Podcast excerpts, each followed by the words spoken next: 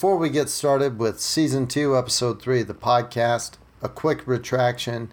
In the last episode, micro episode 2.5, I stated that President Kennedy's speech to the Newspaper Association was given two years after the Eisenhower speech. Uh, that would have made it 1963, which is false. It was actually given in April of the same year, 1961.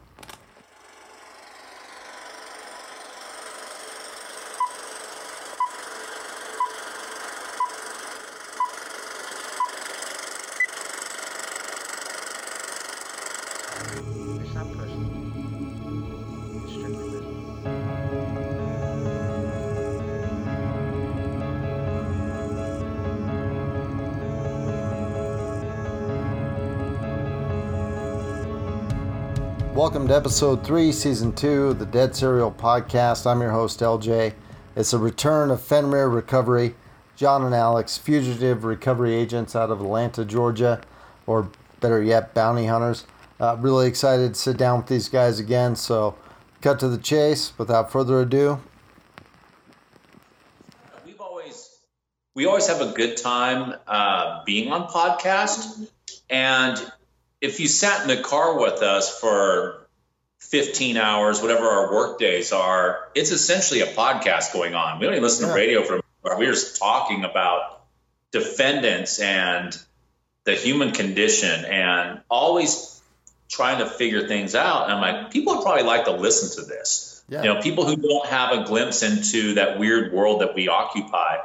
And uh, we've been reached out to by the guys at Skillset. They have that um they have that skill set network of podcasts, and they're like, "Hey, we want you to be part of it, so Nice. we're going to do it." You know, it gives us a little of incentive because the one thing we don't have, I mean, Alex can learn anything, and we can come up with content, but the thing we don't have is is time to do any post pro and all the bullshit that goes into this thing. so they're going to handle it for us. Yeah. nice. Fuck yeah. You just kind of give them the pieces and they can run with it and put it together and edit for you and then launch it. Yeah, Yeah. they're gonna manage like the RSS feed and all of that, so less for me to do. Yeah. I already have enough to do as it is. I You're Yeah. skip I'm like- tracing all the time. That's all. That's all we do is freaking work, man. It's uh, that's the one thing. I, Alex does ninety nine percent of anything that involves a battery or a cord or a cable or some kind of digital thing. I mean, I'll talk to people on the phone and yell at them, but other than that, that's about the extent of most of my investigating. and uh, I, I'm I'm going. It's kind of an overstatement, but I'm certainly the uh, the uh, the op guy in the field, but she runs the S2 shop. You know, she does all the intel, most of all the intel gathering Nice. and everything. And, and when it comes to people bang on us daily, I get three, four DMs a day of requests. More YouTube, give us more YouTube. I'm like, motherfucker, it's free. What are you bitching about? you know, like you're paying for the content. You know, I'm like, just watch it. You know, don't yell at me because I'm not giving you any more free shit Yeah. you know not- and uh, it's we just don't have the time we have No. enough content saved up over all these billions of sd cards and everything to to have 10 seasons of television shows but it's just we don't have time to do it we Yeah. just don't need time yeah. I don't think a lot of people understand how much time it takes to put together a podcast and sound editing and reaching out to people and lining up guests and getting them to follow through, which you guys are awesome about. Everybody I've had on's been I've been extremely lucky. People say they're going to come on and they do. So knock on wood. Hopefully that keeps that trend keeps Anytime, going. uh, I, like i said we like doing it and we like you so well, thank you. That's uh, that's no problem anytime we're a little, little we're happy to be here Nice. What What have you guys been up to? I I can't remember the exact month it was, but I talked to you last winter sometime. yeah It's i was thinking it was I, I, Yeah, I think it was cold. I seem to remember because we were in my car, and uh, the, you know what? It was it was winter because we were in my old car. We did it. we hadn't totaled the car yet. Yeah. so Yeah. well, we sold the car since then. uh, just we've uh, the business side of things is really good. Uh, finally, four years of. I'll start. Bondsmen are bitches, man. Bondsmen are people. they're they're the worst to work for. Uh, they'll try to screw you every time. They'll say, "Oh yeah, you make ten percent, right?" We're like, "Yeah." They're like, "Well, I have a forty thousand dollar bond. Would you take five hundred dollars?" You're like, "Didn't we just say ten percent?" Yeah.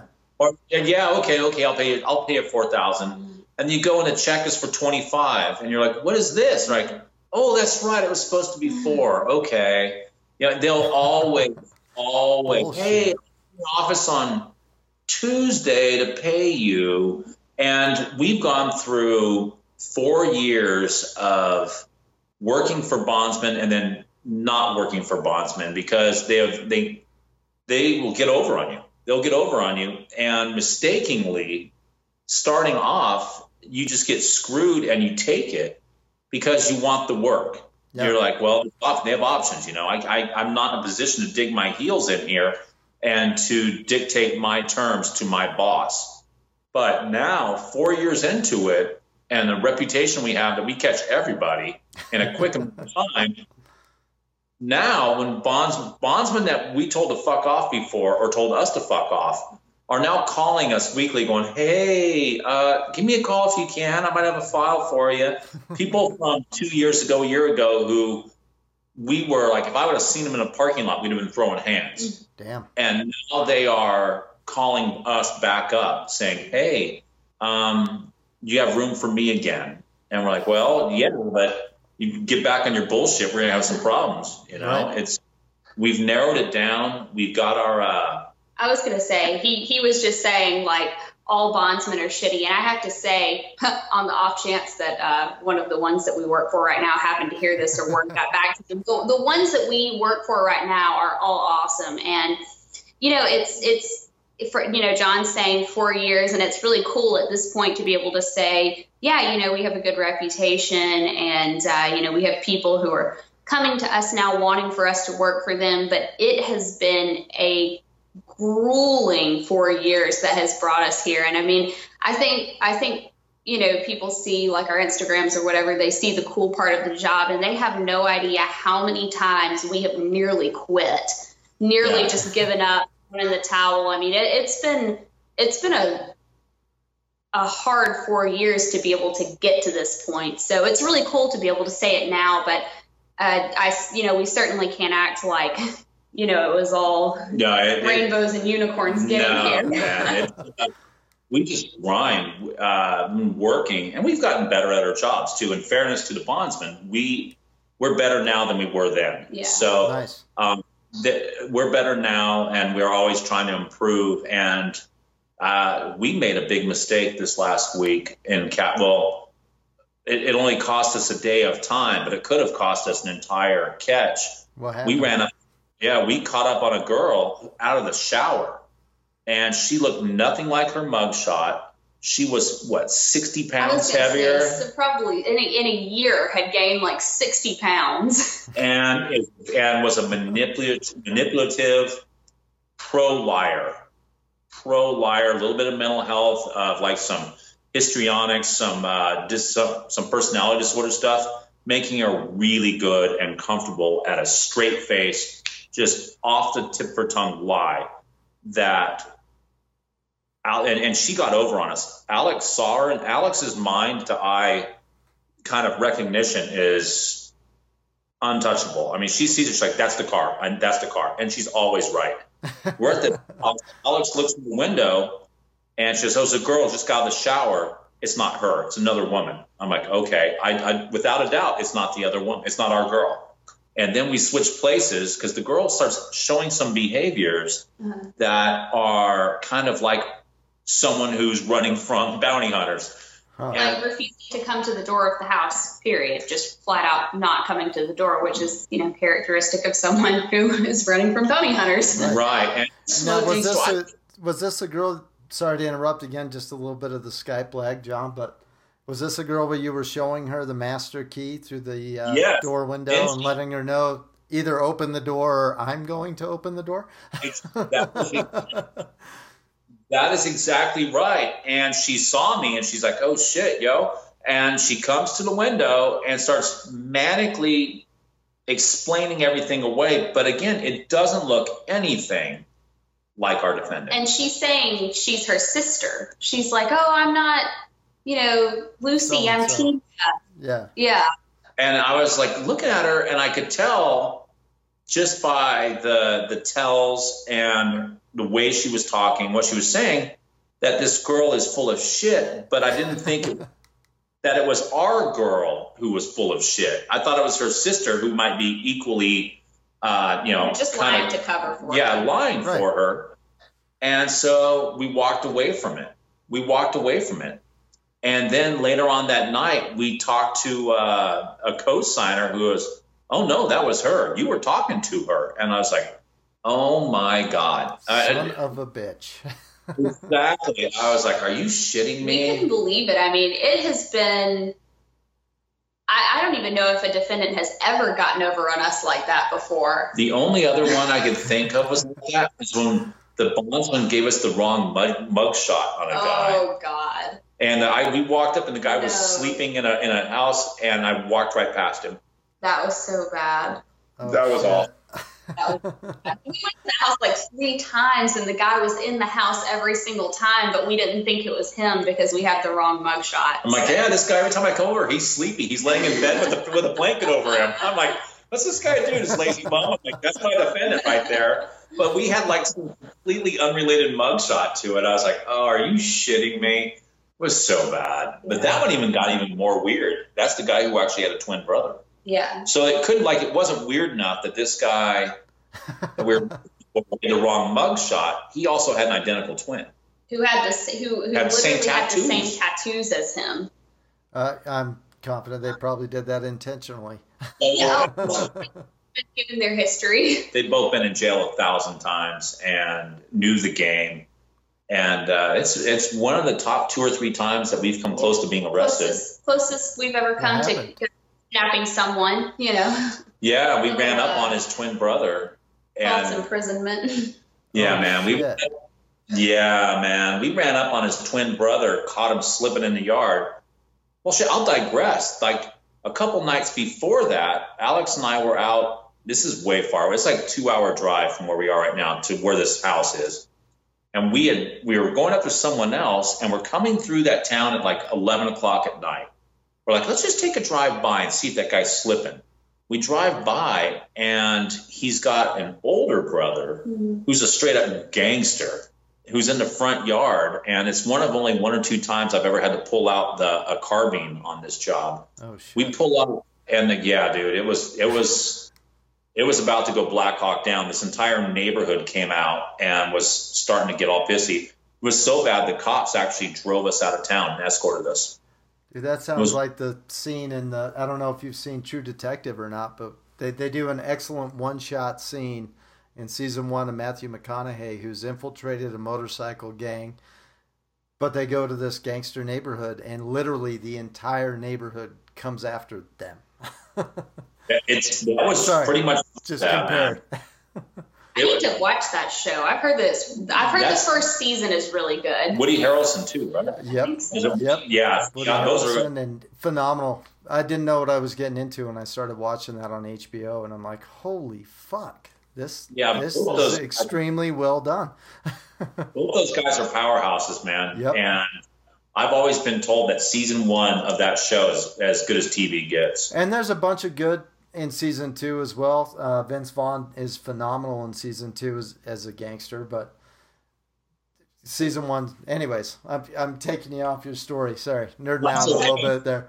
But so you're in this neighborhood, you you roll up, you see this guy's Yeah. twin brother and, and older brothers in the yard.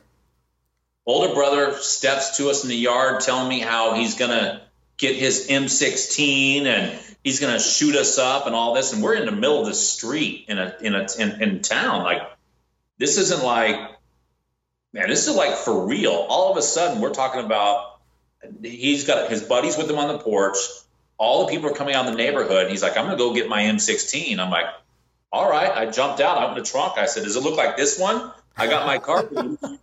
and he bolts. He runs, but then more people come, and the cops show up. Like four, five, six cop cars show up, and they're like, "Do you know how bad this neighborhood is?" I'm like, "Yeah, I I'm starting to get a sense of it. I'm like, yeah, I can kind of tell. and uh, no, they they they rolled with us out Yeah, of they town. escorted us all the way out of like city limits. Yeah, they're like, you know, but we came back. We came back like big money, and uh, that's when we caught the twin brother on the front porch. Yeah. And his whole attitude was weird, though. He was like, "Go ahead, pick me up. It's all good. I don't care." I'm like, "That's not how these dudes normally act," you know? Yeah, we were just like we were standing there and something just didn't feel right. He was he was like he kept saying, "Go on, take me down to the jail. You'll see. You'll find out. You'll see." And we're like, He wouldn't show an ID. The cops come again, and uh, some salty old sergeant comes up and goes, "What the hell are you doing back here?" You know, I said, "I got to get the guy, man." And he's like, "Hey, what's your name?" He tells him, he's like, "I'm not going to tell you." He's like, "I'm on my own property. I don't have to tell you my name." He says, "Do you have your ID?" He "I don't have an ID." And they're, we're looking at him, and he's kind of acting out a little bit. I said, "Do you guys have one of those bioscanners of mobile fingerprinting?" He says, "Nah, man, this little town doesn't have anything like that." Oh, And we're like, "What are we going to do?" So I'm calling the bondsman up. I'm like, "Hey, man, here's it's a big bond." I said, "This guy's in the front yard. It looks just like him. The tattoos are nearly identifiable, are almost like identical." three out of four tattoos are right or something like that. It was close enough, man. I've arrested people on less, and I was like, man, oh man, it was just a weird vibe that we had. And then a young cop, uh, maybe 22, 23 years old, comes up and says, hey man, he pulls me aside. He goes, I know this guy. He's got a twin brother. Oh. And I'm like, Like, I went to "Oh, high school with them. shit." There are two of them. We're Yeah, he goes, yeah, they're almost like he goes identical twins. He goes, I could tell them apart because I've been in. He went to school with them from the time he was like in kindergarten, and he goes, I know. I, random is that? Oh man, I was like, we we. I'm like, I told the sergeant, I go, we're out of here, man. We're leaving him.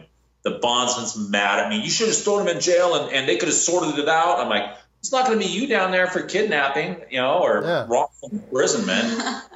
I was like, holy shit. Alex and I didn't even talk on the way home. It's like a two hour drive. It was like, how close was that? man? That was awful. But then what, that's what happens in that circumstance? So if you, I mean, what are you looking at if you take somebody in for wrongful imprisonment? It's it. He looks. It, they. I'm assuming they would be able to understand the situation, but there's still going to be charges there. What would you be looking at? Well, we would have probably, it, it, like exactly what you said. It's kind of depends on the circumstances. You break into the wrong house, grab the wrong guy, and throw him in jail. You're under some like nowhere near identical twin status like that, but it happens all the time. You see bounty hunters arresting the wrong people all the time, and they get picked up for kidnapping. They'll get you know Usually, like, brandishing a false gun, false imprisonment. imprisonment. that kind of stuff. Yeah, big felonies, There's um, a, yeah, there was, big there was serious charges. Yeah, With- exactly. within the past, I want to say it's within the past year, maybe two years. I think it was down in Columbus, Georgia. There were some recovery agents who uh, went to a Walmart to arrest a woman, and um, her manager pulled her into the office, and she was like, that's not me. That no, I, I don't have warrants. And uh, the recovery agent didn't believe her and wouldn't let her leave the office. Well, turns out it just it, she's just another woman who has the same name. I guess maybe he found the wrong Facebook page and saw Walmart on there as the employer or whatever. Went to Walmart, totally the wrong woman, but he wouldn't let her leave the office. And I don't remember if he cuffed her or not. He may have. Ooh. Um, but yeah, I think Damn. she, I think he was convicted on charges, and then she won like nine hundred thousand dollars from him in a civil suit or something like that. It was, it was all serious. What happens A little is, bit. you know, as this is commission based sales, right? So it's not like if if he walks out of that office without that girl, you know, she might be worth five, ten thousand dollars to him, Right. and he thinks it's his girl. There's going to be some kind of cognitive bias. He's hoping it's that girl. He's wishing it for it to be that girl, and that's where that's where recovery agents get in trouble because they're thinking payday. There, you, people will take chances, uh, both dangerous and liability wise, because of commission. they're like, oh man, I, you know, I want to get this guy. I want to close this file out. It looks like her. It's the same name. Fuck, I'm just going to grab her. You know, because if he doesn't grab her, he's not going to get paid. Yeah. And people will oftentimes err on the bad side of that judgment. And that's where recovery agents get in You know what? I bet you that's why that girl got over on us because we because we know now. we learned our lesson when and we even if it was just subconscious, we're like, don't want to take Well, in the wrong person. Exactly. I'll say it's like this. It's like in the soft community. Um, it's not an old man's game, but it's an older man's game. If you're a young kid and you see that person, oh, get her. It's got to be her. And, and you don't back up off of it and say, okay, if this, then what? What if it really isn't her? Could it be her? Does she have a sister? Now, Alex said she does have a sister. There's a resemblance, but she's too, you know, overweight. Boom, boom, boom, and you walk. And if you have to be willing to walk away from it, if you're if you're not willing to back up off of it, you're going to get in trouble. You know. And we caught her the next day. We came back out of the next day, you know, and, and caught her. We got her slipping, and she tried that same bullshit. She's like, "I'm my sister." I'm like, "No, you're not." No, you're not. Who you aren't. and uh, so we wrapped her up. You know, it only cost us a day. Had she had the means or the wherewithal, I mean, it could have been where she jumped on a plane, you know, and got and got over on us.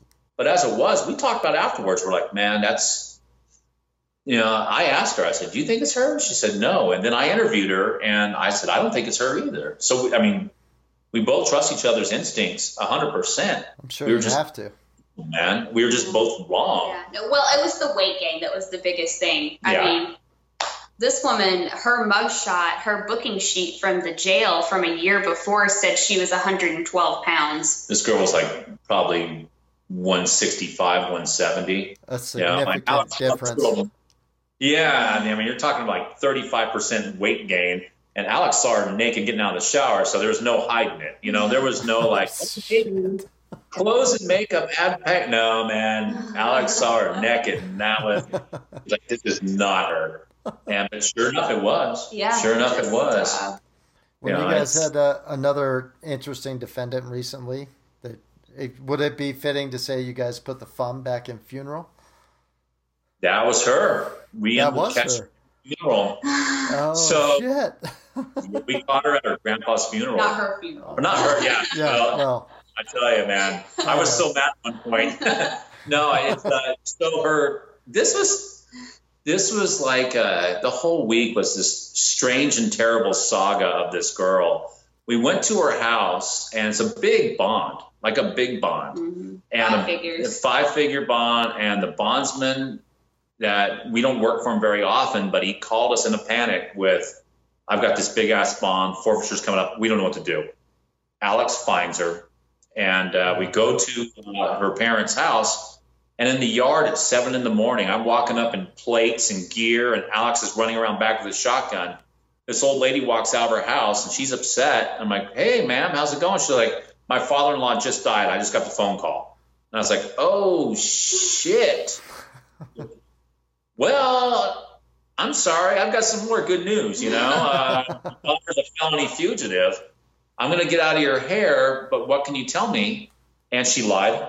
The mom actually lied. I mean, we're talking like a citizen too, Mhm. like in a what, Probably, probably the nicest house we've ever been to on this job. right, right. I didn't get to go inside. I, It was I, I, very nice. I, I tend to in the field like if we have a not a good cop bad cop but we have a nice young nice young woman and a savage cop so mm-hmm. like Yeah. this lady is very upset about her father-in-law and i'm like alex go in and interview her and alex went in the house i stayed outside they don't need me in their house on this day and alex does a great interview and stuff but the woman just straight up lied to you She's just covering for her. Covering for her I mean, that's what families do. I don't blame them. I don't blame them. What they do. it's not personal, right? It's just Right. business. He's good. I get it, man. They're lying for their kids or their family, and I don't blame them. I don't come back afterwards and go, "You lied." What did? you That's what they piece do. of shit. You lied to me. Yeah, exactly. I'm just like, but you know what? Uh, four years of this job and the evolution of getting better and better is actually recognizing that. You know, a 75 year old woman in a $500,000 house on 15 minutes after her uh, father in law has died can lie. Like, just like that. Just like that. And the first rule of bounty hunting is everyone lies. So even though she was telling us all stuff, everyone lies. That even that we're driving away from it, we weren't we still weren't buying all her bullshit. You know, we walked away from that like, oh, this nice young this nice lady, you know, she would never tell us anything. We're like, okay, so what part was she lying about? Yeah. And you got to recognize Yeah. that. As soon as you learn that, you get over the bias of wanting to believe what they're saying, and you recognize that even a woman in that station of life will lie to you. Mm-hmm. You can start closing cases faster. You know, you, you you're not going to buy into the oh, I'm gonna. She said she doesn't know, and why would she possibly lie? She's got money. She's older. She's established uh, she has suffered the death of a loved one. She can't possibly put together a, a lie that would work. Oh yeah, she could. Yeah, she and she did, yeah. and she did. I mean, it cost us a day. Yeah. It cost us a day. Well, I didn't But- realize that that was the same defendant. That's crazy. Yeah. So like what? Was two days later. Yeah, I mean, you don't even know. This was the one of the weirdest cases, beginning to end, that we have ever worked. The probably the probably the weirdest, like the weirdest thing about it is setting the stage. This girl, going back to what John was saying about the house and and the mom and everything. This girl was not like our usual defendants in the sense that she came from a upper middle class to upper class family. Um, everyone in her family was squared away except for her. Yeah, and I think there was some organic things going on there. Yeah, Some mental so. health going and, on, and some maybe some mania. self-medicating and that For sure. of stuff. Well, the charges were methamphetamine and stuff, which is often a uh, first medication of choice for people who have mania or some other personality disorder type things. Yeah, Um, but yeah, the funeral. So Monday, we went to the house, found out Grandpa died. Wednesday, we were laid up.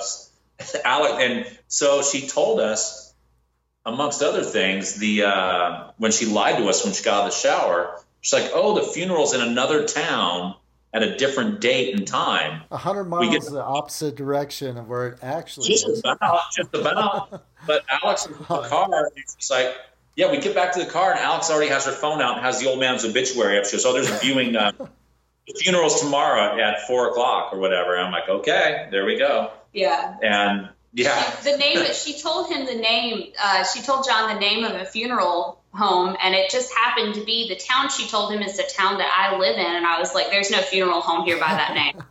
you know, I was like, there's not, I know there's not. And I looked it up. I'm like, no, there's not. She's lying about that. So found the obituary and sure enough, everything was on there. yeah, we were getting to know all her family members. We're sitting outside the funeral. Oh, shit. And Alex has her Facebook, her family's, all her, like in eight different browser tabs. Alex is looking on the laptop or her phone, and she's like, "Oh, that's Jerry. That's his, that's her cousin. Oh, there's Uncle Dave." And she's looking at people going in and out of the funeral home, and she's like, "Okay, okay, okay." And then, sure enough, man. Okay, so the house we got her in the first time that we didn't get her at, Mhm. she was staying with a man who's her co-signer, who's responsible for all the money, but was also over her shit.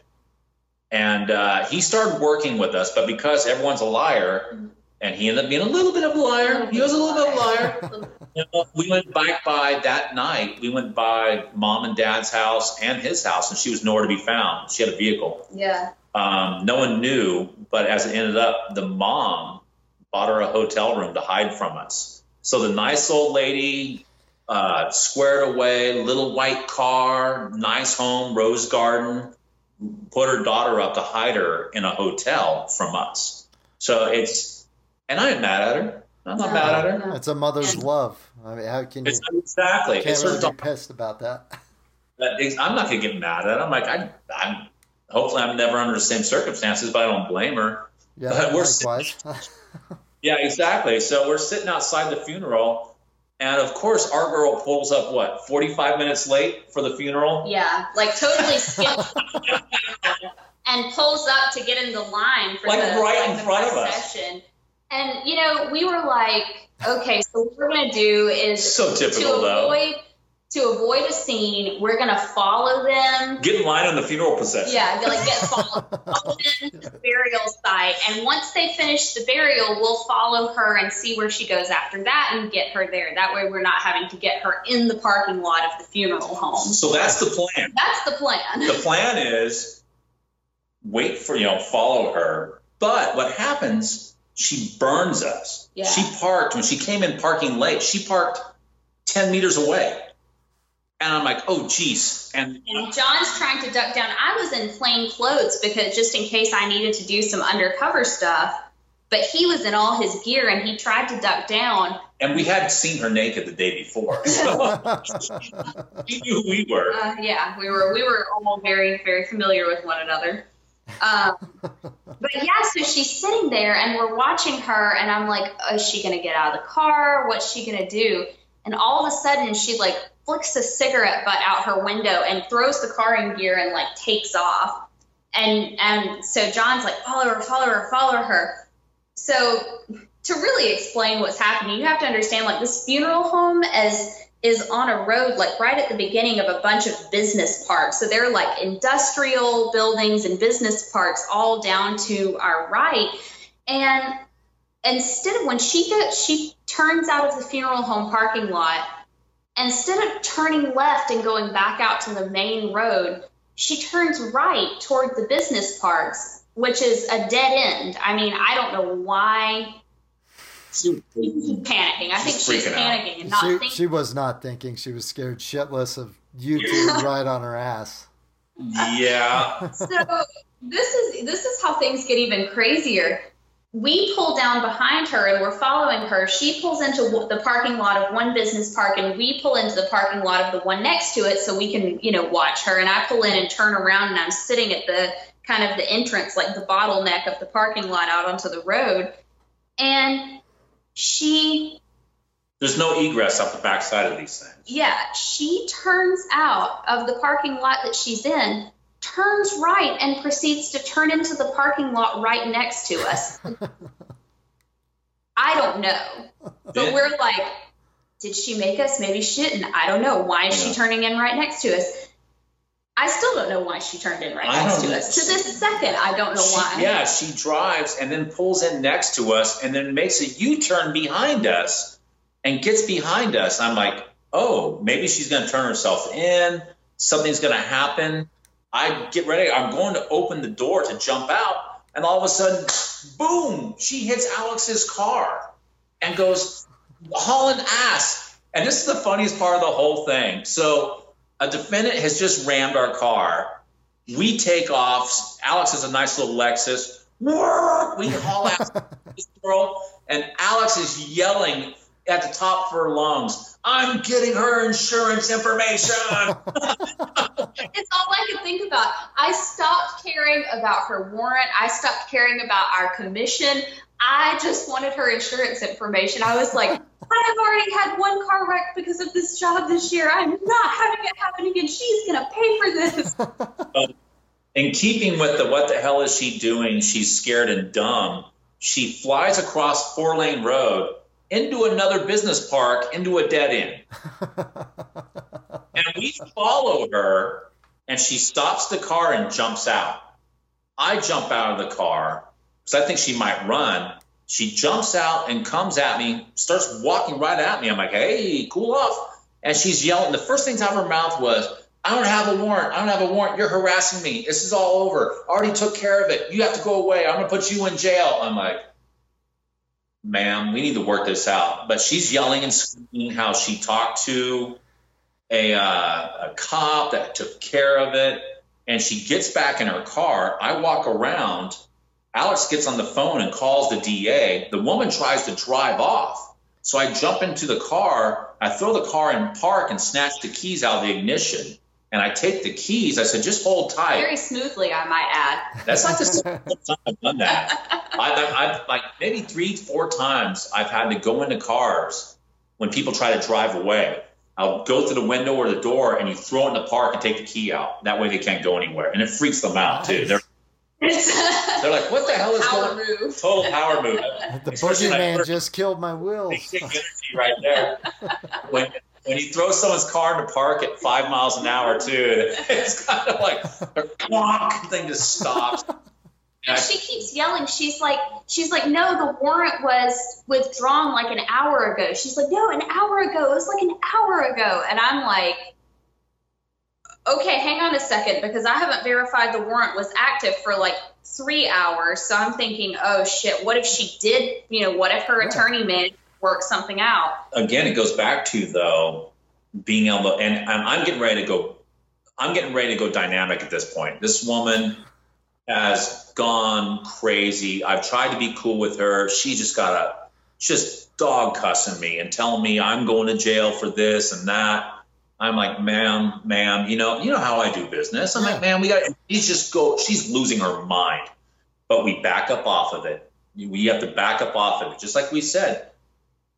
It's easy to go to jail in this job. Alex calls and gets a, actually a hold of the DA, and the DA was like, "Nope, that warrant's active. Throw that bitch in jail." The DA said to me, the warrant has not been withdrawn and it will not be withdrawn. Yes, ma'am. I was like, well, we're about to take her into custody and bring her to you right now. And she was like, thank you. I would appreciate that. So awesome. whenever we pull people out of cars, what they'll typically do, I hate. I don't like pulling people out of cars. It's just it too many weird things, man. Guns and all kinds of weird stuff happen in cars, right? right. So I, I know the car is not going to go anywhere unless she has a spare key, but I don't think she has a spare key because Yeah. I've taken the key and she's in a dead end of place, so she's not going to go anywhere. But what she does is they like to lock their hands through the steering wheel. They'll like she's 165, 170 pounds. I'm about 200, 6'2". She's like 5'3", 165. Um, she locks herself in, and I go, man, how- Second female that we've had that actually anchored their arms through the steering wheel like, Like, that. like the club in the 80s and 90s that you'd lock your wheel with? it's like the club. She bears, she locks herself down, and they have like an ability to go to dead weight. They just become dead. And I'm like, oh my god, okay. So I go and I learned my lesson. The last time we did it, I was very ultra delicate. Oh man, please get out, please get out. And it got to the point where cops showed up because this woman was screeching like a car alarm, and the cops took her in for us. This one, I was like, no, no, I'm not having it. So I reached, I grabbed her her leg, and It's worth noting at this point, he has given her multiple chances Oh to my get out of the car peacefully. I mean, just, I'm ma'am, sure. he's. I've asked her a hundred times, ma'am, please, this is going to happen. This is going to happen. It's already, it's been fated. It's mm-hmm. predetermined Right. what is going to happen here. You know, get out of the car. I'll buy you lunch on the way into the jail. We're making a lot of money on this. You know, I'll buy you lunch. Just be cool about this. But no, man, she just is like, nope, nope, nope. Uh, then she starts falling back on, I'm my sister. I'm this. The warrant's not active. And Alex like, you're wrong. And then she starts. Uh, I walk up and she starts just hunkering down. I'm like, okay. So I'm like, we got to do this the hard way. Yeah. And then we're in public, thankfully in a little business park, but we're not in someone's house. I mean, this is like in front of God and country. This has got to happen. Right. I'm like, all right, man, I'm not going to sit here and have a yelling match in the middle of the day here in Atlanta. So I grab her foot, I pull it out, and she starts going with up kicks, man. She's starting to fight. I'm like, What?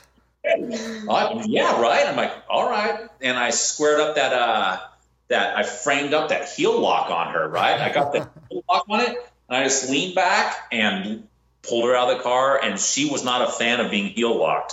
It uh straight up BJJ move, right? A no-gi BJJ move. And uh, worth noting on a technical thing, all five fights I think I've had on this job have ended in BJJ submissions. Every single one of them. If you're gonna if you're gonna fight, no one knocks anyone out. No one knocks anyone Yeah. out. It's submissions, man. It's Majority submission. of fights go to the ground. You're gonna go to the ground. You're gonna go to the ground. You're not gonna sit back there like old timey boxing and all that bullshit. If you're getting hit like that because your hands are in your pockets and the guy sucker punches you, you're gonna go to the ground, man. It's Yeah. you're gonna fight in a house and fall over a coffee table, or it's gonna be in a parking lot out of a car. no one throws hands. You, you it, there might be one or two, but it's going to go to the ground.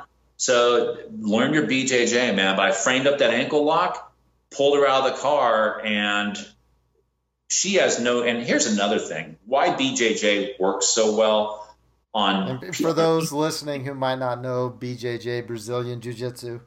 Right. Or it could be Hapkido with the small joint manipulations. It could be Krav or whatever, whatever martial art you use that does submissions. It doesn't have to be Brazilian Jiu-Jitsu, but whatever you have that for submissions.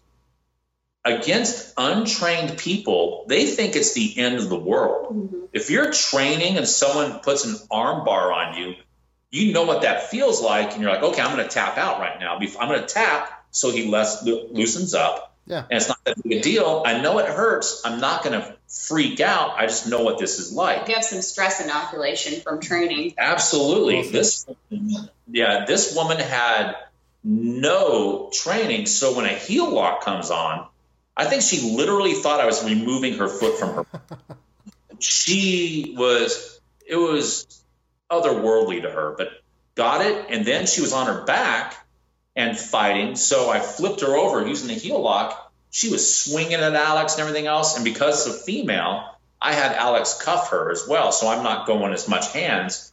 We cuff her up, put the ankle cuffs on her, and uh, got it done. She fought against being cuffed, like to the very last second, though. I mean, even with the heel hook on, she I still had to force her into into handcuffs. I mean, Right. she was just I was gentle with the heel hook because I didn't want to break her. I mean, I every time I'd apply it, she would stop fighting. Mm-hmm. But you don't want to hold it down too long and take a chance on injuring her because she doesn't know how to tap. She just screams to the point of crying, and then I'd let it off, and then she'd fight again. I'm like, geez, how it works. That I- I'm going to do this up again and again and again. And finally, I mean, she was swinging at Alex and everything else, but uh, locked her up and put her in the car. took her in, took her into the jail, and she was still causing a scene in the lobby. And um, they ended up coming and taking her back, and they were like, "I'm sorry, we'll get your paperwork to you. We've just got to get this woman out of our lobby because she is like her, like talking to other people and yelling and making a scene." And She picked up extra charges Inside. I was just going to ask because I believe I saw Alex post that, that that she was such a nightmare they threw additional charges at her when you took her. Yeah, they'll do that, man. And they'll once you're inside there over the guard line and you start pulling your bullshit, they'll throw charges on you. They'll, you can pick up obstruction in jail.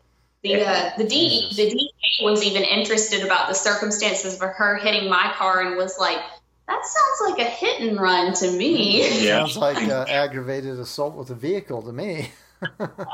Exactly right. Like, Yeah. You can you frame that up however you want. And that was wild, Yeah. but it was uh, it was funny. That was just last week. We had that file, and then the next night we went after a guy who paid his bond off. So that's another thing people don't know. You could pay us off.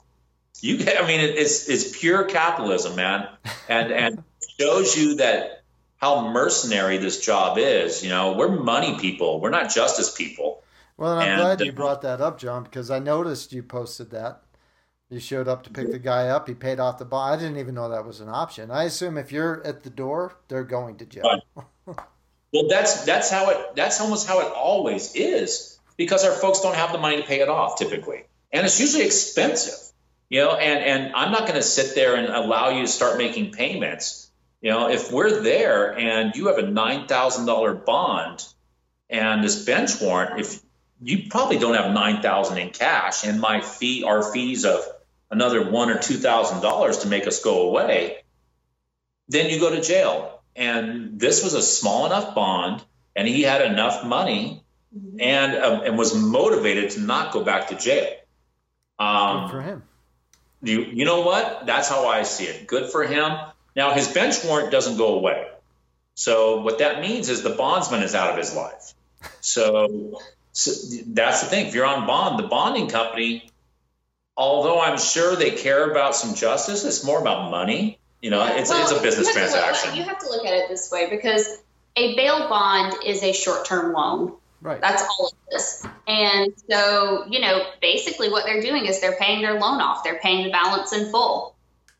That's it. They're paying it off. You know, it's like if it's the same thing if the repo man comes to take your car at one in the morning and he's like, man, you owe the bank $2,800 on your note and uh, we're taking the car. And you say, you know what? I've got 2,800 bucks. Boom. There you go. There you go. And he leaves the car. It's the same thing. However, with bail, you, you have it. We're only there because you forfeited on the bond and we're there for the money or you, but say we square up with our money, the bench warrant's still in place. And if you get pulled over by the cops an hour later, you'll go to jail. Right. So, although it's admirable and people pay it off, and I love when they do it, to me, I'm always it's short sighted. I'm Mhm. thinking you're spending a lot of money assuming you're going to take care of your business, and our people have a long history of never taking care of their business. you know, I mean, we found a woman in Texas on like a seven thousand dollar bond, and her ex husband and her son paid it off seven thousand dollars for her to stay out.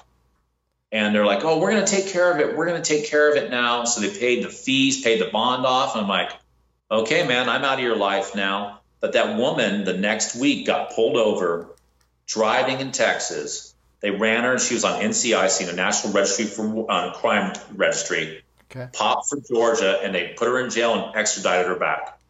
Six, seven thousand dollars, and she only stayed out like five days because she never handled it. She's like, "Oh no, it's no big deal." Boom, back to jail. Yeah. Take care of your business. Don't just pay Yes. off the bond. Take care of your business. Yeah, get an attorney. The next call you make after we leave is needs to be to an attorney. Yeah, this guy was. It was a small bond, small-ish. I mean, there's no such thing as not much money, but um, he had it. He had it, and I explained to him, and Alex worked with him on the uh, the civics lesson side of it. He understood everything. We wrote him a receipt, took the money, and the bondsman loves it because there's less liability involved. Right. They're like, yeah, pay this thing off. He paid our fees, so they don't have to pay us. Yeah. There's no liability in transport. There's nothing. You know, there's like, okay, thanks, sir. Now, whether he handles his business from here on out is up to him. Yeah. You know, he could be in jail right now. He might have been walking to the store and littered and got picked up, and they're like, hey, you and he spent all those thousands of dollars for nothing. But that's his option. That's his option. Yeah, once we're gone, it's between him and That's right. him and the court at that point. Yeah, and then uh, then the next day we got another. It was like three and twenty in forty eight hours. We had like three folks. Yeah. all kind of wild too. Kind of, It seemed like you guys had just been busting your ass the last couple weeks. that's how it is, man. It's uh, like we said earlier. The bondsmen we work for now, we like and feed us regularly. You know, we have a steady income of files. We used to work all over the state of Georgia. Now we just have about five or six counties that are right in a row. North Atlanta, up in the mountains a little bit. So it's a little bit easier for us to drive to, less driving, more catching. Most count, most of them are counties that I grew up in too. So You have They're- a familiarity and, and history. with the area, and and you know there have been there have been situations where um, people we've gotten files on have kind of been in circles of other people that I knew. I haven't gotten a file on anyone that I directly knew yet. It's Though. only a matter of No, it was funny. We got a file on a woman today, and um, I started looking at her Facebook, and I recognized a guy that I knew my dad had been friends with his whole life. So I called my dad. I was like, "Hey, uh, you know, do you know any of these people?" He was like, "Oh, hell yeah, I used to do drugs with them in high school." he was like, the, "The difference between them and me is that I quit and, and you know moved on with my life, and uh, They they, did. of They just kept charging."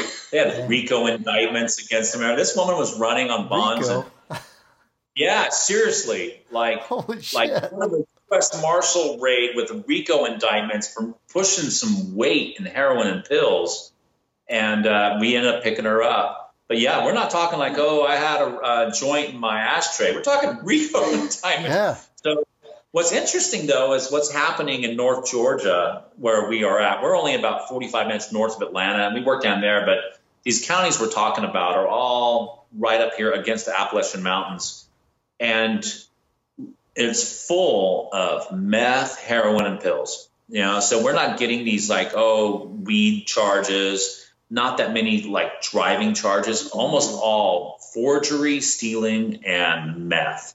lots and lots of meth and heroin. Lots of hard drugs. shit.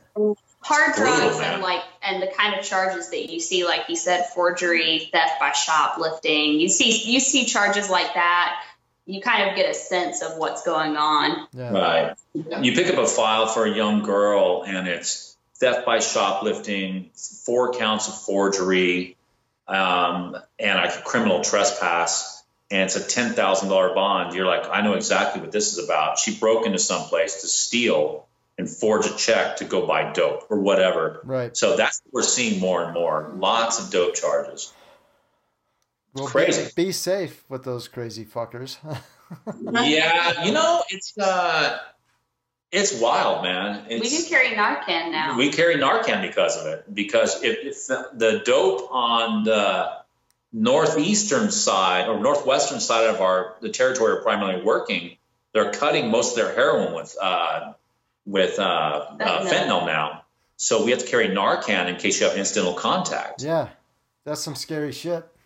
And Yeah, pe- we- people tweaked out on, on meth that, as I'm sure you know far greater than I do, are not sane individuals. Oh man, it's, once we get them all wrapped up, you get a sense of just how wild their lives are when they're in the car cuffed up and you have like an hour with them in there. Yeah. and they start for an hour straight, don't even inhale, just talking a thousand miles an hour about their lives, bullshit, and how shouldn't even be a charge. But you know, I'm all my friends are shitty, and it's just wild, man. It's just it's the weirdest thing. That's crazy. Uh, I always ask everybody for a movie clip. I, I have a feeling John chose this movie clip, but I could be wrong. you know what i'm actually trying and this is it's going to be a surprise to me because he told me what it was but i've forgotten so Ah, nice. All right, John, is there anything with this clip you want to say before I throw it in the episode? Yeah, man, it's uh it's great because I love the movie. It's understated. It's brilliant. You know, there's no CGI. There's not a superhero. And don't get me wrong, I love lightsabers and stuff. But this this is a movie of powerhouse actors at the top of their game that are all just their craft is perfect. And the quote is amazing to me because it it goes back what we i were just saying. what it There was was. It goes back to what we were saying earlier about trying to dodge jail and doing it the right way and being willing to back up off of it. Is that we only get paid if we catch people. And you've got to be willing at this job to back up off of it and come back and get them later. But this quote, I love it because uh, a young Alec Baldwin is letting them know what's up, man. If, if if you don't close deals, you don't get fucking paid, and that's what us. Every we could work 50 hours a week and not get paid, or we could work 50 hours a week and make four or five thousand dollars each. Let me have your attention for a moment. Because you're talking about what? You're talking about bitching about that sale you shot. Some son of a bitch don't want to buy land. Somebody don't want what you're selling. Some broad you're trying to screw, so forth. Let's talk about something important. Are they all here? All but one. Well, I'm going anyway. Let's talk about something important. Put that coffee down.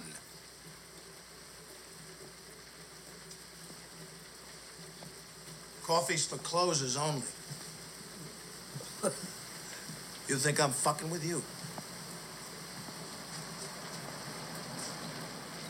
I am not fucking with you. Yeah, it's and that's our job. And you know, pre- going back to what even what we were talking about at the beginning with the you know the four years of uh, you know trying to find the right people to work for and just uh, you know keeping after it and not giving up. You know, it's persistence too. It's a grind, man. You grind and grind and grind, and you could come so close to catching someone. It doesn't mean you make 50% commission. It means you make 0% commission. You know, you don't, until that guy's in jail and you have the paperwork signed, you don't get paid. And, uh, like Alex uh, referenced, it's been four years of getting better and better and better to the point now where we're comfortable in jamming. And the good part of it is like we learned a lesson of the fat naked girl uh, of always learning right? It's what you you you win or you or you learn. And i think the last the first couple three two years into three where we were closing files but frustrated with a lot of things of it we learned and learned and learned but we've never lost that. Even now where we have a shitload of files and we're catching a lot of people we never lost that mindset, that hunger of fucking coffees for closers, man. You don't get you don't close, you don't get paid. And so that it brought us to this point. Even though we're catching lots of dudes, you don't ever fucking forget that, man. Yeah, Yeah. yeah. No, that that's pretty cool to hear you say it like that. And the name of the movie, Glengarry. Glenn Gary, Glen Ross. That's right. I Yeah. I'm It's going to be completely honest, and I really appreciate you picked a movie I've never seen.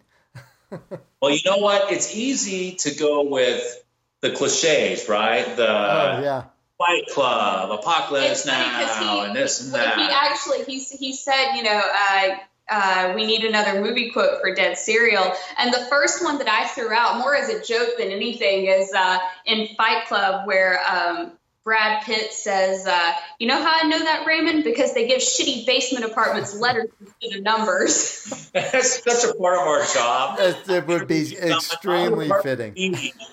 Yeah, it's, it's such our job. It's like I'm in apartment like- B, and we would look at each other, shitty basement. Shitty basement. but I was like, you know, but I feel like Fight Club is kind of a stereotype. Like that is not really a common or like the, like when you think Fight Club quote, that's not the first one that comes to most people's minds. But it's Yeah. it's a little more obscure, but but still, it was, didn't want to go for the I always, I, I, just, I caught Glengarry and Glen Ross again, and I was like, man, these guys are such good actors. Just, it's a, it's a great movie. It's, it's pretty cerebral. It's, it's a great dialogue. It's, it, it's just really powerful movie. But I love the character, the over the top Alec Baldwin character of you, you know, you know, put that fucking coffee down. Coffee's for You know, first place, you win a Cadillac. Second place, steak knives. Third place, you're fucking fired. Yep. And that's this job, man. That's this job. We draw, we've spent a lot of hundreds of miles driven back from out of state with no one in the back seat. And, you know, there's no one waiting there when you get home to shake your hand and say, awesome job. Even if you lose the Super Bowl, motherfuckers are at the airport cheering for you. Yeah. And you come home from not closing, it's awful. yeah. It is awful. So, coffee. more coffees for closers, man.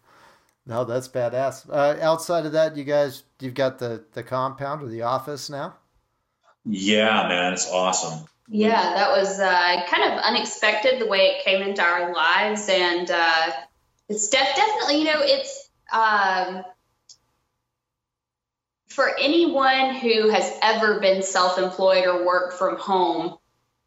I, th- I think most people who have done that can understand that it really is hard to get into your kind of uh, like work mindset when you're in your house. I mean, you just want to like fuck off. Yeah. And so it was really good for us, I think, to finally have a dedicated office space. And, uh, you know, we can go in there and get our heads on straight and uh, kind of get in the right mindset, whereas opposed to, you know, being in his dining room or, you know, in my living room trying to work. And I don't know, it's just hard to, it's hard to, to just uh, get your head in the right place when you're in your house. I'm I not understand that. Yeah, you know, I, I can't do working from home very well because I, I just get distracted. All of a sudden, I'm like just doing stupid shit instead of doing work. And with the dedicated office space, it's like a full team room. It's cool. We have the. It's you know, pretty it's badass. got weapons racks. It's got a weapons bench for cleaning. It's got uh, a little couch area you could hang out. It's got the two desks. It's got big whiteboards up, maps. And we work better that way. When you can see all your defendants up on the board laid out, we could go through them, each of them, every day and look at them and say, what are we doing on this guy? Is he have action? What do we got to do next? Oh, let's call the cosigner. Sit down and call the cosigner. It's not like, oh, hey, I'm going to put some tea on, or oh, hey, you know, whatever you do in your own house. It's it's dedicated and it's on a compound of an abandoned lumber mill, like a lumber yard. So we're behind barbed wire and everything else. We shoot there. We have a gym. it's uh, it's pretty cool, Tomahawk man. ring. Tomahawk ring. The coolest thing is that the, that actually the space that our actual office is in used to be a gunsmithing shop. So all the weapons racks and like workbenches and everything were Oh, already shit. moved into. Right. Yeah, it's all Oh, yeah. built in. The gun racks, like the the weapons racks for the long guns, are all built-ins. So all the long guns are in there, and there's shelving, ammo, and all the tactic clutter bullshit you acquire. And it's got uh, it's got uh, built-in shelves for plate carriers and you know belts, all the pistol racks, everything is all up we there. didn't have to build anything out. I mean, we No. basically just moved our shit in. So it was awesome. It's uh, it's been uh, uh, just a really good thing and for it, us. And, and it also coincides with us getting better and better at our jobs. Mhm. Is that the workspace makes us better? It kind of a you know, it just perpetuates itself. You have a dedicated workspace, you're better at your job, you work better in your own workspace. All of a sudden, people are just going to jail. Damn. Were you able to focus? You can just focus on your craft. You're out of your comfort zone. There's not, well, maybe there is a PlayStation there or not, but you're not is. as inclined. There is a PlayStation. no, but you're not as inclined to, to jump online and game, right? You can focus. the PlayStation never gets turned on during business hours. It doesn't. The problem is the futon.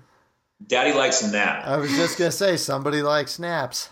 I like a nap. I can't tell you how many times I'm sitting at my computer and working on stuff. I've got like files, and I'm like, "Hey, John, you think he's with his baby mother?" And I'm just zooming, sleeping. Like, I have I, I have seen him lay on that sofa and sleep through uh, um, one of our kind of suite mates who shares the the compound with us, shooting a Scar 17 outside, and he slept through it just like out. I can't. One of my superpowers is that I can sleep through anything and I could fall asleep anytime. And I could drink a pot of coffee and you said, You have four minutes to go to sleep. I will sleep. Um, I get up early though. I mean, even when we don't have to, I get up at like 4:30, 5 o'clock It's because you're old because I'm an old man and uh, I, I work out every morning, right? So I wake up, I get it going. About 2:30, 3 o'clock though, I do That's- enjoy about a half such- hour nap. That's, that's such old man. No, I'm such an old man right you there. know you're going to go get up at 4:30 in the morning voluntarily. Yeah, yeah. I get get my workout in, get after it. Um, I love it because at like nine o'clock, I'm like, man, it's almost lunchtime. I'm a fat kid at heart, so anything food related, I'm on board with.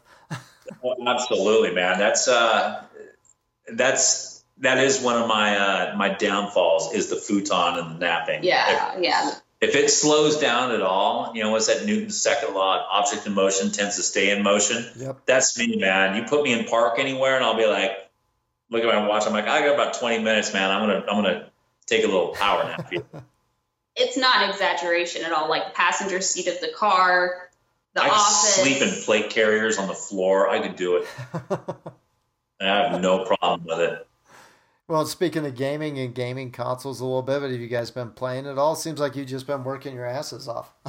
Yeah, we work so much, but I do game. Uh, my son is 14 and he has a PS4 as well. So we play uh, Ghost Recon Wildlands. Nice. That's our that's our game, and uh, we have fun with that. It's so funny because every time I think we're like being super tactical and cool and playing our stuff, he'll do some stupid shit like crash an airplane into a bunch of llamas on purpose. I'm like, what are you doing? but I swear it's like my son and I laugh to the point the first night after we the first day after we played my ribs hurt from laughing so hard because we were having such a fun, time and uh, as you know teenagers man they're on their own program and you don't you can't just walk in and sit down and say it's not like happy days with mr c and richie cunningham like so, tell me about girls at your school it just doesn't you know but it can come up and uh, like we're playing ghost recon for a couple hours and I'll know how his day went afterwards. I'll know Nice. that his history test is on Friday, and we just talk about that stuff. And, and it's a much more, um, it's a exactly, it's a much more organic experience where it doesn't feel awkward or contrived. That I'm like, "Hey, son, any any this you have a problem with?" You know, we just talking and laughing. It just comes up, and I love it. It's one of my favorite things now.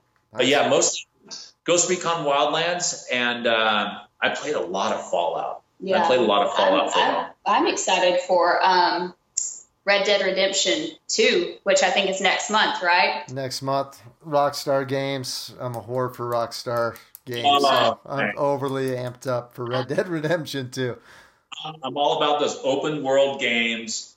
Rockstar always is good. Always is good. I'm excited. I saw some stills, some gameplay stills, and it looks like uh, like Cormac McCarthy. You know. uh, yeah, that, no, that's why I love you know? Cormac McCarthy so much. I love that, like, that Western kind of feel. So, yeah, I'm really, I'm really excited about that Well, one. and, And they, and they nailed it with. six.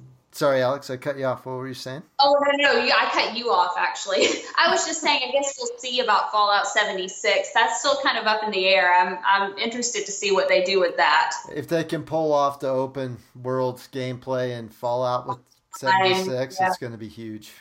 If Yeah. they can do it. Yeah, and Bethesda does a good job, like with Skyrim and all those Oh, games. yeah. I, I like non-linear open world games. You know, that's kind of my thing. Uh, that's why uh, Ghost Recon Wildlands is good.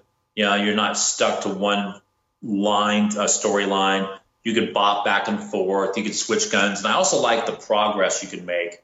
Uh, your guy gets better at certain things. You get skill points. You could upgrade your weapons. You know, one of those like those big uh, battle royale games, PUBG, or uh, now with Fortnite. I just can't get into that because there's no There's no progression. there's no progression. You're like, oh, here a I am. my- Constant restart. Absolutely, and I hate that, man. So I'm like, I get it, you know. We played. We paid like 60 bucks for uh, for PUBG, and John played it one time and was like, "This is bullshit." This is never, bullshit. never opened it again. Exactly. This is bullshit, man. I'm like, so wait a minute. All the shit I got, I collected and, and was using, I don't get to keep. Yeah, no, no. Every gone. game you got to acquire your stuff. I'm like, no, you can miss me with that. I'm not like that. No, I don't want to do that. I love, like, my son and I will be online with with uh, Wildlands, and we just talk. And uh, he's a shooter. We're shooting next Saturday. He shoots uh, competitive pistol stuff. Hell yeah. Uh, 14, yeah, three gun, and also uh, some practical uh, uh, pistol. So he, as a shooter, he, he he's interested in the guns, not just like, oh yeah, cool AR-15, but he's like, oh that's a Bren, and oh that's a you know that's a Scar, and oh that's an AK variant. well, he knows what's up. But we'll just go through the guns and we'll just monkey with our guns and stuff and talk about it. Oh well, you know the. Uh, this gun is this and this and, and it's just cool it's uh, i like that i hate the idea of every time starting out nothing Yeah. so no thank you I can entertain it for a little while, but it gets old fast. I like that progression, leveling up. Yeah. Skill tree is awesome. Give me a skill tree. I love to perk the shit out. Let's do it. yep that's it I, I totally nerd out on that stuff man I, i'm like oh if i build him out like this he's going to be doing this and oh i have my scar with an acog for this but I've got a scorpion with a uh, just an Aimpoint red dot with a suppressor for inside close quarters. this and that. So I, I love that. I love nerding out with that stuff in gaming. And uh, yeah, just to just jump in naked and chase each other with frying pans and stuff. I'm like, nah, man, stupid shit. It, it's yeah, redundant shit. It just gets redundant to me. Yeah. Yeah, I get it, man. I can see the allure of it. If it's a social thing for a lot of people, I get it. But I, that's just not my thing. I, I just I I like for it to, and this sounds kind of corny, but I think that there's a mindset with with games where you're constantly improving and trying to better things that you could actually look at. I, I look at it as an extension of how I like to do my life, though. Too, I like to always be bettering, working out gears evolution, uh, you know, evolving all the time for us. I, I like that that carries over a little bit to my gaming a little Yeah. bit. Nice. Well, I knew you guys are into gaming a little bit, so I had to ask. But I Absolutely. feel I feel like I'm taking up about an hour of your time, which I said it would be. Do, Alex, do you want to give us a rundown on social media, where to check you guys out, Instagram, etc., before we call it? Yeah, absolutely. Um, so uh, probably the best, the, the place to check us out that's going to be most consistent as far as content goes is Instagram. Um, John is unique underscore skill set, mm-hmm. and I am wasp, but it's w dot asp. Um, we also have YouTube. Again, like we were talking about toward the beginning, the updates are very inconsistent. Basically, I put a video up when I have time to edit one. Um, but it's go it's youtube.com, uh, um, I guess backslash C backslash Fenrir Recovery, or you can just search Fenrir Recovery, F E N R I R. Um, on Throw fake Jesus. Throw fake Jesus up in there. Yeah, fake up. Jesus and his evil hands. fake Jesus on, on most, YouTube. It pops uh, up. Our most iconic uh, YouTube episode is definitely fake Jesus and his, and his evil hands. So um, and then uh, I got hit with that today on Instagram. Really? Some dude was like uh, referencing we let some guy finish his job. Oh yeah. Instead of taking him in, and some dude saying he goes, he hit me with the fake Jesus tag. Fake Jesus, fake Jesus will live forever. Um, so that's uh, Instagram, YouTube. Um, we do have a Twitch channel. Again, it's also Fenrir Recovery. We're kind of in transition, trying to decide exactly what we want to do with that platform as far as content goes. Um, you know, we streamed uh, ourselves working just in the field for a long time. And here lately, I think we've honestly been feeling like we are more effective when we're not streaming, I think can be a little bit of a distraction for us, even on a subconscious, like kind of low grade level.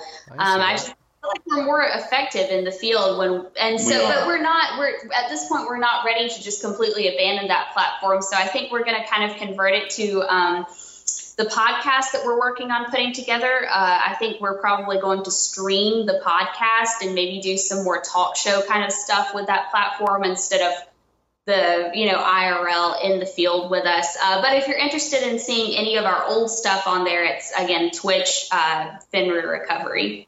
Nice. Is that? I think so. Is that? I think so. Yeah. Twitter. We use Twitter sometimes. Sometimes, John. Inconsistent. Yeah, when we're on Twitch a lot, Twitch really relies on Twitter for updates. Right. But I, I, haven't done I haven't done a, twi- a Twitter update in like a month or so. Yeah. I use it mostly for news now. That's yeah. what I use Twitter for. But but it's Fenrir underscore recovery yeah. if you want to check it out. There's some stuff on there. And again, um, we are working on um, a podcast. We're going to be doing a podcast under Skillset Magazine's uh, their uh, in-house podcast network. So um, we don't know any details. We haven't even ordered our equipment yet. We're working on that. So I don't, I can't say exactly what it's going to be called or when it's going to be out. Probably sometime within the next month. But again, follow us on Instagram and you'll see all of those updates. Nice, love it. That's a pretty consistent spot there. Yeah. No, I, th- I think that's awesome. John, do you have anything you, you want to throw out there that Alex might have missed or I, I may have uh, forgotten to ask? no, man. I'll say that uh, she is. Uh, she's a DJ. I'm the rapper. She puts all that stuff together. I just, I just go along with it. Um, all the technology and stuff. Every every video you've ever seen edited, everything, the IGTV, all that stuff. That's always Alex is doing. You know, I just I have a, a unique skill set of door skills and stuff, but when it comes to everything else, it's uh, it's it's all her. But yeah, I'm, I'm excited about the podcast. Nice. I'm, I'm excited about the podcast, man. Well, they're a favor to us, man. You come back over and be on ours. I would I would love to. I'd be honored. I, I'm really excited. I, you first mentioned John on Instagram in a story that you had a little spot in the office that you guys were kind of thinking about a podcast and absolutely anybody who wants to do a podcast i'm a huge supporter of that like i think that you should do it. It's a huge platform. I think it's more important as far as media goes this day and age, or journalism is even, and it's it's important and it, and it's catching on. And if you can do it, you should do it. I think you're spot on, LJ. It's uh, I mean, people just don't sit down and and throw on TV like they used to. Everyone's busy. They're doing stuff. They have a device, a, you know, a tablet, a phone they can listen to a podcast and do other things. It's kind of the new like radio show. I it's mean, the new radio show. It's not the new Johnny Carson is Joe Rogan. You know, yeah. it's you know, it's it's where it's going. It's where the future's at, mm-hmm. you know. And and I would argue like almost every day in our car is a podcast. Yeah. If you just sit in the back seat, you get a ten hour podcast every day of just the bullshit of this. Well, again, you know, going back to what you just said, you know, it give, I think it's going to give us an opportunity to embrace our kind of journalistic side as opposed to, you know, a lot of these platforms like Twitch and YouTube rely on very sensationalistic content. Right. And that's not our style. I mean, we, we like a more cerebral, cerebral, more journalistic approach. And I think a podcast will kind of give us a forum for that. right. I'm super excited for it. So, at the very least, if you don't invite me on, let me know when it's going to be on, and I'll. Oh, man, I haven't got there. You got to make a roadie out here, man. Come on out and hang I want to come out there so bad. I had, I did have a question for you, John. I have a concealed firearm permit in the state of Utah. Do you know if the state of Georgia recognizes my CFP? Well, you know, reciprocity in Georgia is pretty broad. Uh, the mo- Georgia recognizes most every state's concealed permit. Um, Georgia also has open carry if you have a concealed permit. Uh, and yeah, Georgia is all about those guns, man. It's you come here, they'll hand you one at the airport if you don't get you don't have one. You know, shoot, man, you're always welcome. The compound's got a bunkhouse on it. We got the futon that's that's well that that works very well. Nice. You know, I uh, come shoot a full auto suppressed Mark 18. We got them. Come out there and, and Okay. play. Yeah, dude, Back come out, Will. get into our toys, and we'll go smash some tacos, man. Take you out on a ride along, and uh, we'll hit the trailer parks. It's a date. I'm gonna get clearance with the the misses and and dial it Absolutely. in because I want to come out there and see you guys, especially I- before the snow I- hits. Yeah, well, yeah, and and you know, our our cold is nothing like your cold. So anytime during winter is always good. nice. That's awesome to know. Uh, either of you have anything you want to, to ask me or mention, or anybody you want to shout out before we call it? Hmm. I feel really like put on the spot right now. No, I, I I would asked say you just last time. yeah. Um, well, I'd say thanks again for having us on, man. so I always much. enjoy it. I, I enjoy listening to your uh, your podcast. Like I said, I, I, I DM'd you last time. I was listening to episode season two, episode one about uh, Star Wars, and I was like, I was just fully into it. I was like, oh, this is awesome. nice. More Boba Fett though. More Boba Fett. More uh, more Savage. More uh, Darth Darth Maul. I Maul. was, I was like the kind of, for whatever reason, I'm, oddly enough, right? I always identify with the guys who are, they're not good guys, but you kind of like them. Yeah, that's those are the movies I like, man.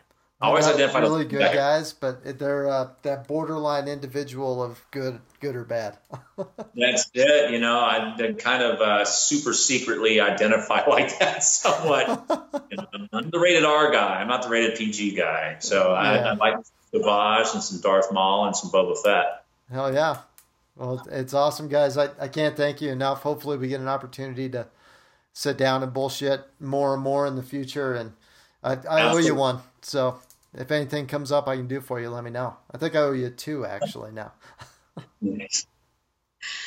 Awesome. Well, definitely come out and hang out with us. And uh, I think maybe after this, I'm going to see if I can if uh, I can watch True Detective on Amazon. I'm gonna try to find it. Season one's badass. Check it out. And that's another episode of the Dead Serial Podcast. I appreciate you guys tuning in. Huge thank you to Alex and John from Fenrir Recovery taking another opportunity to sit down shoot the shit with me for a little bit. I appreciate you guys. The last time I sat down with these guys was on episode four of season one. Feel free to go back, check that out if you haven't given it a listen yet or revisit it. Join me next time for the Salt Lake Comic Con Redux episode with Joe Limbaugh. I leave you tonight with some Jello Biafra and the Melvins. We'll see you next time.